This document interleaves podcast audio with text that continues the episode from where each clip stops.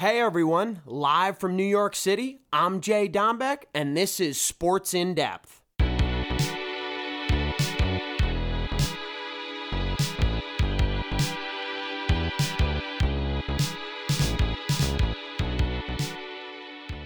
What's up, guys? JD here. Monday night late in the studio. Happy Halloween to all the kids out there. Uh, I wanted to start in the NFL. Rewinding back to Thursday night, Lamar Jackson looked very good on the road, and Tom Brady and the struggling Bucks lose again. Brady down to three and five and not playing good football. Yeah, he did throw for 325 yards passing, but his O line is not giving him enough time. And his receivers, Mike Evans, yes, he's in my top five, maybe even number six wide receiver in the game, but he has key drops, and a few of them uh, could have put the Bucks in better positions to win each given Sunday. And uh, yeah, he had six receptions, 123 yards on the evening, but he's got to be better. Uh, he's got to be a deep ball threat. The Mike Evans we all know, especially the Mike from 2020 when they were able to cap it off uh, in the end with a Lombardi Trophy.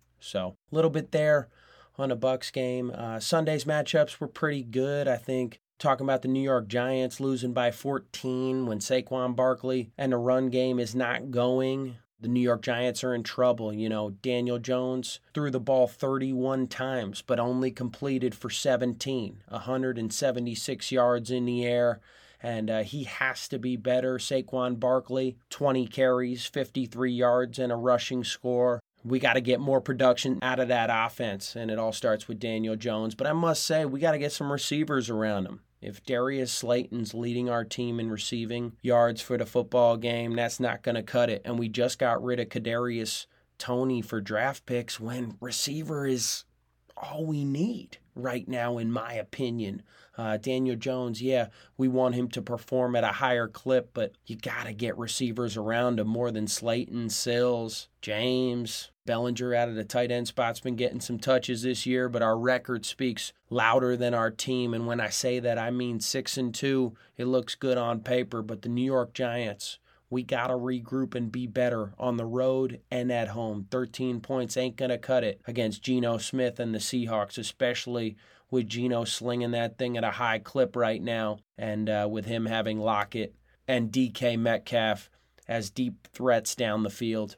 Other games, Niners continue their dominance over the Rams in the regular season. They went on the road 31 14, and Christian McCaffrey was a big part of it, throwing it, catching it, rushing, everything, man. Christian McCaffrey, he's a triple threat, and he had a great time out there, rushing 18 carries, 94 yards, and a TD score and that was on the ground. Jimmy G did just enough and he was efficient enough to win the football game 21 for 25 with 235 passing yards and two scores. I think Matthew Stafford uh, going over to the Rams side of the football has to be better. Uh, not having a great year, and the LA Rams are below 500, now sitting at three and four. Yes, I do not see them repeating as champions. I said that all the way back in week one when they started the season against the Buffalo Bills, which is not an easy task. There, they didn't look great, and ever since have not looked great through seven games. So the Rams and Sean McVay must regroup if that team's going to make a playoff push.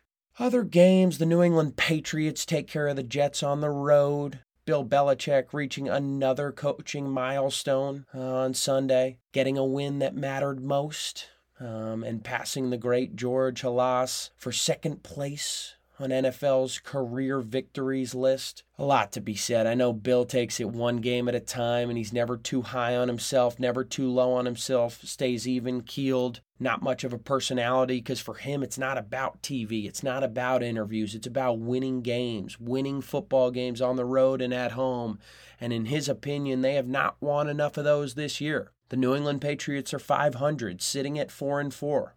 Belichick's expecting more out of Mac Jones in this group. I think the defense for the New England Patriots has been pretty good. Not against the Bears on Monday night last week, but overall pretty good. You know, not allowing too many points per ball game. And Bill Belichick is one of the best defensive minds of all time. Uh, he's great with DBs, has his front seven always prepared And, uh, you know, the offense under Brady, it was taken care of with Tom and Josh McDaniels, and they had it figured out. Belichick was responsible for the other side of the football, and he did a very, very good job.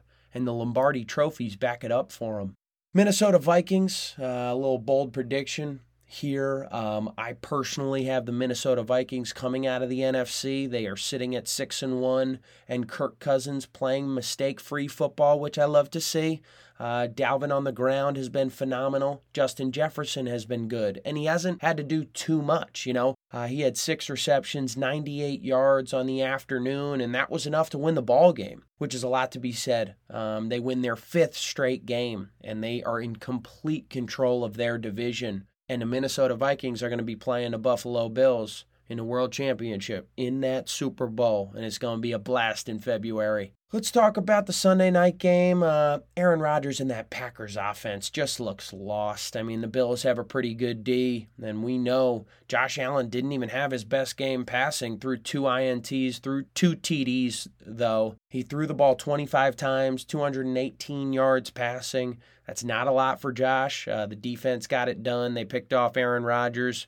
Uh, they slowed down the passing game, which is exceptional because the run game was pretty good uh, in my opinion, and uh, my friends' opinions this weekend. Aaron Jones had a good, good game on the ground.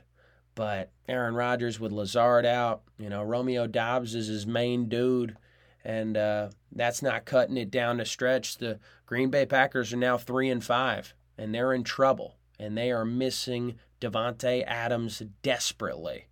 Next, let's move over to the World Series. I wanted to talk a little MLB before I wrap things up late on Halloween night. Um, game three was postponed. Uh, was supposed to be Halloween night. Bad weather in the city of brotherly love. Philly couldn't hold it down for us in game three. But let's talk about the games this weekend. The Philadelphia Phillies steal game one in Houston. They were down five nothing in this ball game. And the Phillies win 6 5 in extras, just turning it on late. Fourth inning, a few runs. Fifth, then JT caps things off in the 10th. And the Phillies, I mentioned this on my Instagram story. The Philadelphia Phillies are the hottest team in baseball, but the Houston Astros are the best, most rounded team in baseball. So let's see what decides the crown here in late October, early November, because Houston was able to respond and win game two. It is tied up going to Philly. And I think the Philadelphia Phillies are going to win the World Series. I really do because their pitching's been pretty good and they score enough runs usually to win ball games. And, uh, you know, Zack Wheeler, he lost game two, but he's been brilliant throughout the postseason. Aaron Nola has been good as well. The bullpen, man, a lot to be said about this ball club. And they came out to fight every series. They never took their foot off the gas pedal. And that's why the Philadelphia Phillies are sitting in the World Series. I wanted to shout out PG. And I know it's been tough for him as a Met fan to see the Atlanta Braves win the whole thing last year, the Phillies in it this year, the Nationals a few years back a lot's been going on in that division, but not for the New York Mets. So, uh, PG, I'm with you. If A Rod is correct, the New York Mets will win two of the next 10 championships. So, uh, we will see if that happens. Bold prediction by A Rod, but um, pu- I'm pulling for you, cuz. And yeah, that's a little bit of that. You know, World Series, exciting time. NBA's rocking and rolling. I covered the NFL. Um, NBA, uh, the Milwaukee Bucks off to a hot start. Uh, it's really good to see them in the win column constantly. Uh, 6 and 0, 5 and 0 at home, 1 and 0 on the road. And uh, they win close games. They can blow you out. Giannis is just magnificent on both ends of the floor.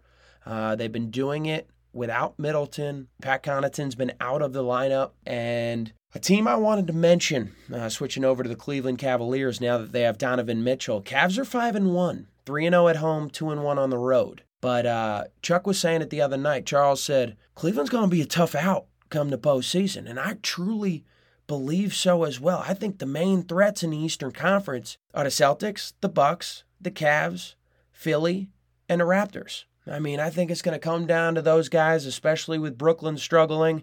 I think there's too much chaos going on there. You know, Ben Simmons, he's been okay. Kyrie, KD still play my turn, your turn basketball, and that doesn't win. We've seen that in the past. And going over to the Western Conference before I wrap things up tonight, you know, covering my three headed monster of NFL, MLB, and NBA. Uh, the Golden State Warriors are under 500, and they're finding that they're not unbeatable this year. You know, the Detroit Pistons took them out Sunday night. The Hornets took them out Saturday. They beat the Heat Thursday night, but the Suns and Nuggets this very season have brought it to them as well. So I really think with the Warriors, it's going to come down to defense. They're letting up too many points this year. We know their offense is prolific, but if they're allowing teams to drop 120, 128, it's going to be a problem because you find yourself playing catch up towards the end. And I know threes have been getting degrees for the Warriors the last few years, and they have the hardware to prove it. But uh, they got to step it up this regular season because I have them defending the crown. So a little bump in the road, and the Dubs will be back in the right direction. I hope everybody enjoyed. I feel great talking to y'all again. Uh, we'll continue this on a weekly basis. Uh, keep spreading the love on the podcast. Post it on social media for me. Uh, tweet at me at JD Sports One on Twitter. Uh, let's get everybody involved. JD trying to grow out here. So y'all enjoy your week. We'll meet again Monday night. Release day Tuesday. JD out.